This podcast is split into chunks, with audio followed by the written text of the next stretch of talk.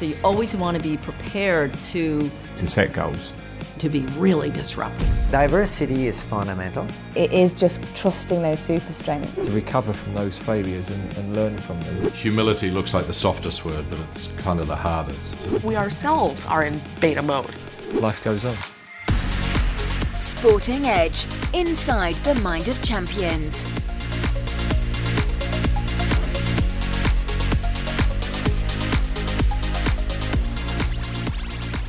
Welcome to the Inside the Mind of Champions podcast. My name is Jeremy Snape. I'm a former England cricketer with a master's degree in sports psychology. Since retiring, I've been fortunate to work with and interview some of the world's most successful thinkers and performers, and I'm passionate about translating their habits and routines into practical strategies to help you become more successful. In each episode, I'll be dissecting a common performance challenge to help you improve your mindset, your leadership, and your team performance. To me, our mindset is the next frontier, so let's find out why.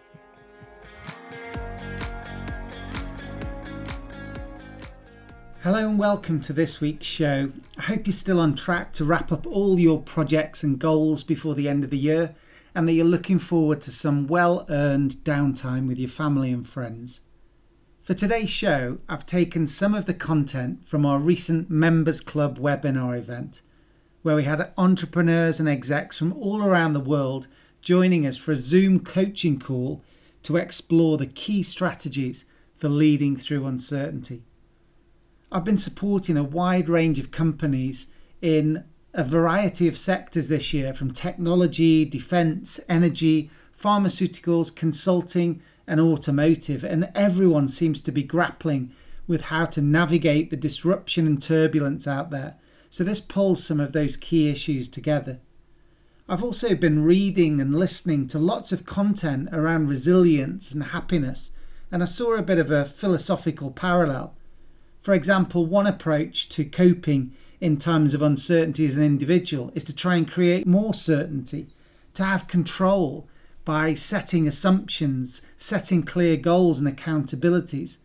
And then the other way to go is to relax and go with the flow, to have less long term expectations and commitments, and to trust yourself, to back yourself to do the right things as conditions change. It's almost like if we want to be a perfectionist, we have to have these set rules. But if we want to be happy, we have to have less expectations and live in the moment. These are two polar extremes, and they give us some really interesting ingredients for our own plan of leading our organisations through uncertainty. Throughout the year, our members have come together for these live events to discuss key themes like resilience, leading change, well-being, and creating a strong team culture. But the idea of this session was to share some strategies around navigating uncertainty. And the normal format is that I share a few concepts and stream a couple of our key video insights from our digital coaching platform. And then we break into small discussion groups and share best practice from our own industries. And it's a brilliant opportunity to see captains of industry chatting with football managers, best selling authors, and entrepreneurs in a really safe and supportive environment. If you actually want to get a flavour of one of these events, I'm actually running a free session for all of our podcast audience on Monday, the 23rd of January 2023 at 1 pm GMT. So follow the link in the show notes and join me, and I'll be sharing some inspirational insights from the amazing experts in our platform. And if you want to supercharge your mindset and leadership in the new year, this will be a great way. So just jump on the link, put it into your diary, and I look forward to seeing you there. So let's dive straight into the session where I was setting up the discussion and sharing some of the key insights. So I think the first point is about the context, I guess, and, and certainly for those of us in the UK, we were just getting used to Brexit and the idea that things had changed there. And then obviously we've got massive political instability. We've got the energy crisis, that the prices are, are soaring um, due to the, the sort of Ukraine Russia uh, situation. We've got supply chains being challenged we've got we already had loads of tech disruption and changing consumer demands and then when we saw the pandemic hit we moved from um, sort of 50 50 people going into shops or people buying online and collecting from shops. And then we sort of shifted and advanced through to hyper personalized shopping and being delivered almost instantaneously to our door. And, and we can see now that there are even um, these, I don't know if you've seen the shopping carts that are coming along the road where they're part of Amazon's delivery, uh, where there's they, they sort of automated vehicles come and knock at your door and give you your Amazon goods. So there's huge disruption going on. And I think this just makes it very, very difficult to try and create some kind of plan. And our brain, if you've seen John coates's insights, the neuroscientist in the platform, he talks a lot about these three factors of novelty, uncertainty, and uncontrollability being the stressors in our environment, in our brain, because our, ba- our brain's built for safety. It doesn't like you know lots of new things being sprung on it. It doesn't like uncertainty about when the inflation rate will drop or when this new government legislation will come through. And it doesn't like us feeling powerless eh, as part of a tiny cog in a massive machine so somehow we have to try and create this mindset that we can almost predict what's coming. Um, we, we can be more certain about shorter term goals and we've got more control we've got more efficacy we've got more um, we're empowered to make a difference. And almost this sense some of the webinars that i've been doing around well-being have been trying to encourage people to be the ceo of our own energy company almost taking control of our mindset and our behavior and our habits to say well yes all of this stressful environment is around me but how can i take control of some of the choices in, in my life and, and and move from there? So this is this is part of the context that we're trying to deal with. But basically when we think about our brains wanting to stay safe and do what we've always done and and you know rely on past successes then we need to as leaders create this calm microclimate for our teams so that they don't see all the disruption and uncertainty and volatility outside they just get a, a sense of calm they trust their instincts they trust each other and they go on their strengths and, and work slowly and methodically through, almost like we're driving through the fog. We can't see what's down the line, but we can see where our headlights are lighting in front of us. So, this is the kind of environment we're operating in. Uh, and the first half of the strategies, I guess, these are, you know, a good debate will come in a minute because part of it is trying to grab control in an uncontrollable world. So, as I mentioned before, our brain will always try and attend to the threat so this is the economic recovery, the government policy. These things are out of our control completely, and we can't even influence them. But our brain, because it is looking for the threat and what it means to us, this is a threat to our self esteem. This is a threat to our financial security or our livelihoods or our reputation. So we constantly look for this. And it's married by the fact that the media are constantly trying to get our attention. So the stories of somebody having a quite a good Monday, an average Tuesday, and a slightly better than average Wednesday isn't relevant. It's not going to get our attention. But these huge polar sort of uh, headlines are the things that drag us left and right. And, and that's what sort of gets our attention. So our brain's primed to look out for these things, and the media are shouting about them, and they tend to be very uh, sort of catastrophizing type headlines. Then we've got this middle band with the things that we can influence, but you know we still can't control. So this might be influencing our team about their priorities. It might be influencing our stakeholders. It might be influencing some key strategic partners that we've got in our organizations. Again, they will have their own business initiatives.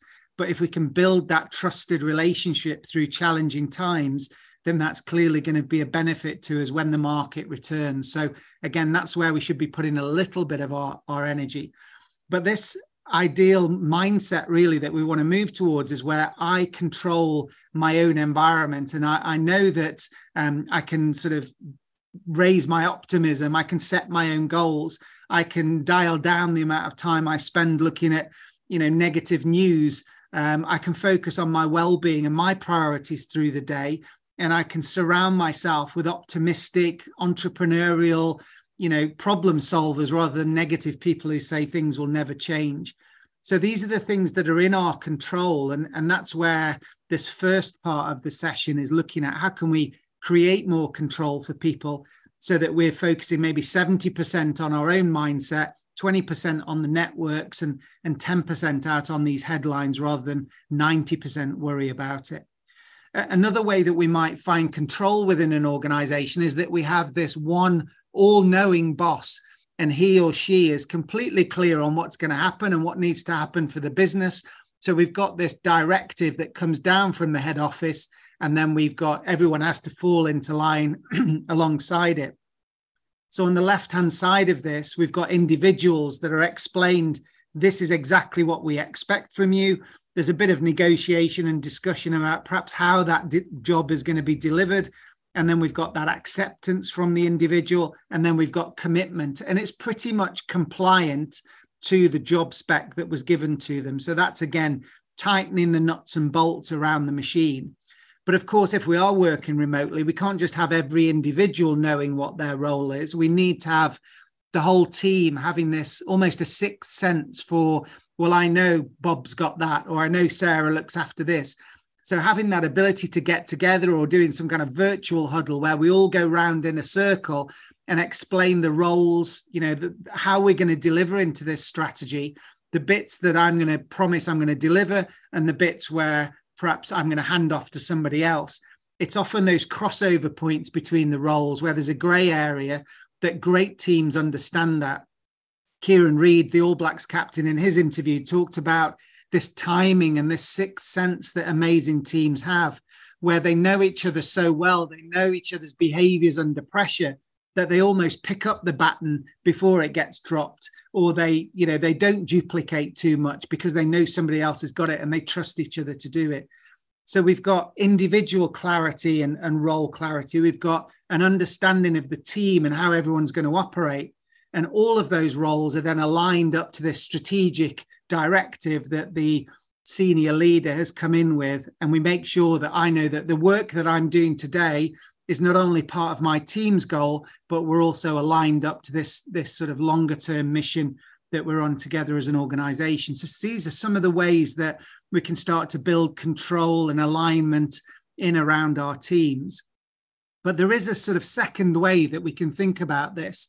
So one is trying to almost control the environment, and the other one is trying to accept what's going on and almost trust our instincts more than relying on these sort of more mechanical types of leadership. So I thought I'd share with you a couple of insights from the platform.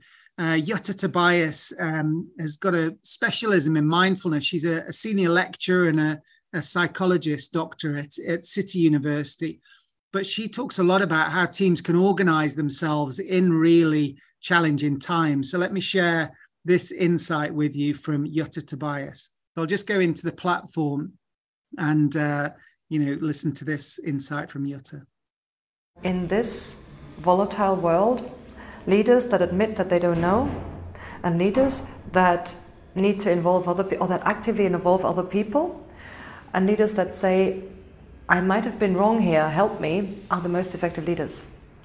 So, what does that mean? That means that leaders tell me that they still need to make decisions and they still need to set a strategy. But if the environment is not only unpredictable, but actually unknowable, right? We don't know what we need to do in, uh, in the face of stuff that we have no idea of how to plan towards. We actually then need to have a more fluid strategy and we need to have decisions that allow us to change tack. But that's not how leaders believe they are perceived by those that look, look at them and that, that look to them for leadership.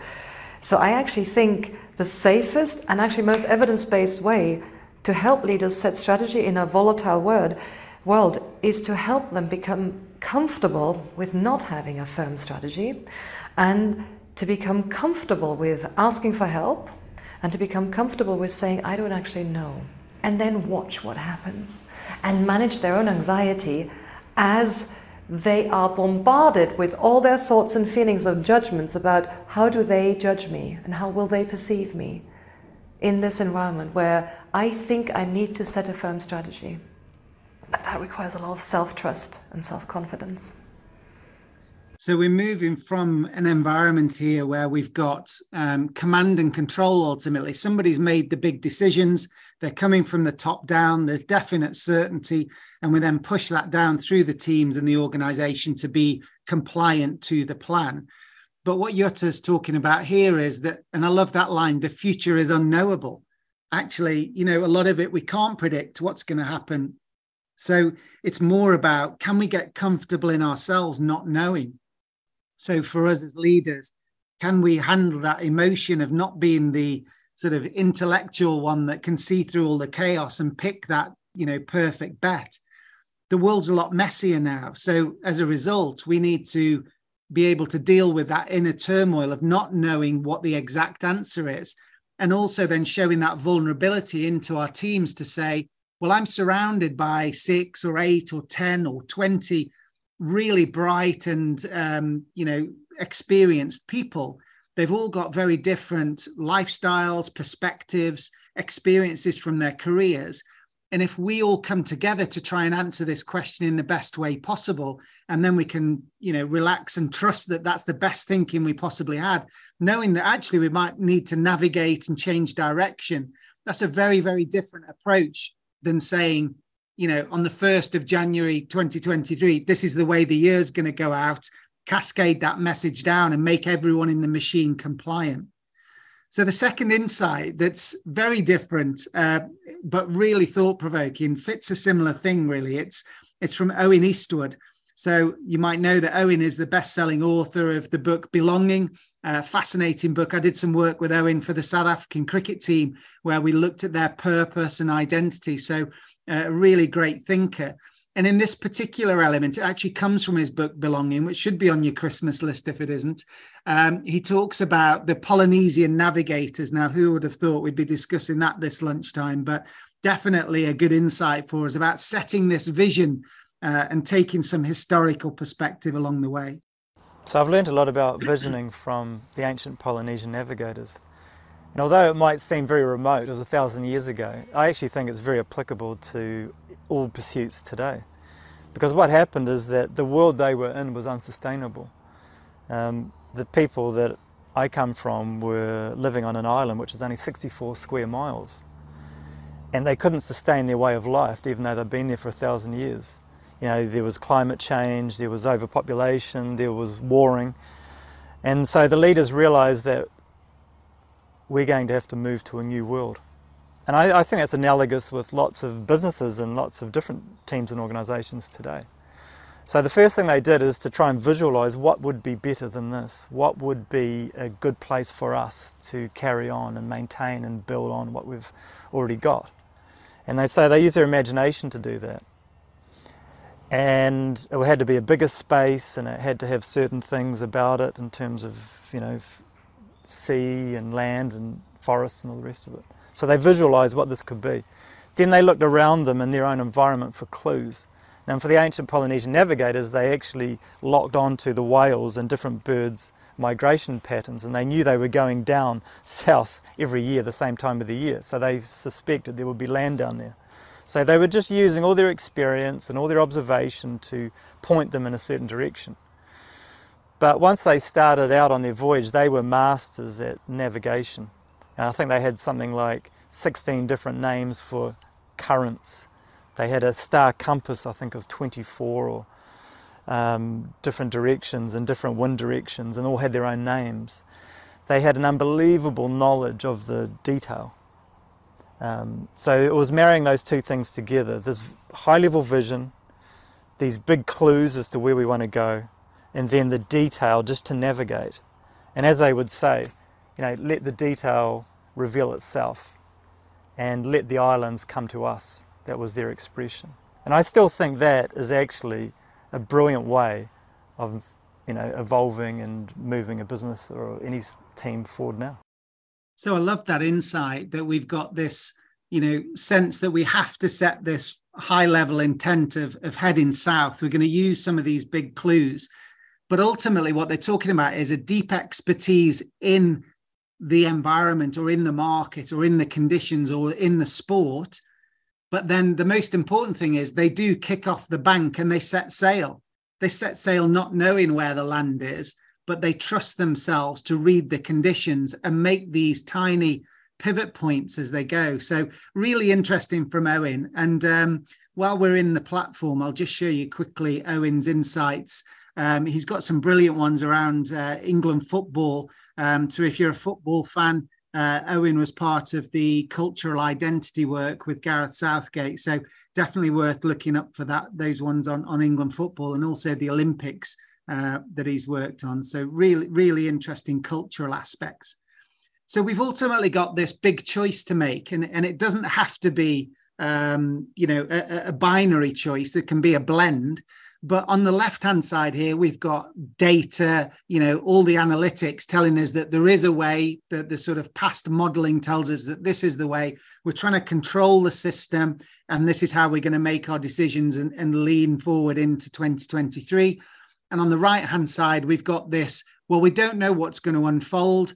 We've got brilliant balance, we've got brilliant skills, we've got brilliant um, navigating uh, insight, but we really need to see how the wave moves before we can, you know, start to tell you where we're going to go. And this is much more based on deep expertise, deep connections, mass collaboration across the team, and making lots and lots of pivots across the organization. This, so this is the big debate that we're going to look at. So on the control side, we've got a hierarchy and authority. We've got the last year's data is pretty much telling us what the trend is, and we're going to use that to make a concrete strategy and goals. We're going to have these tight accountabilities, and we're going to base it on rules and expectations. And ultimately, we're going to have a really tight model that's going to be based on compliance.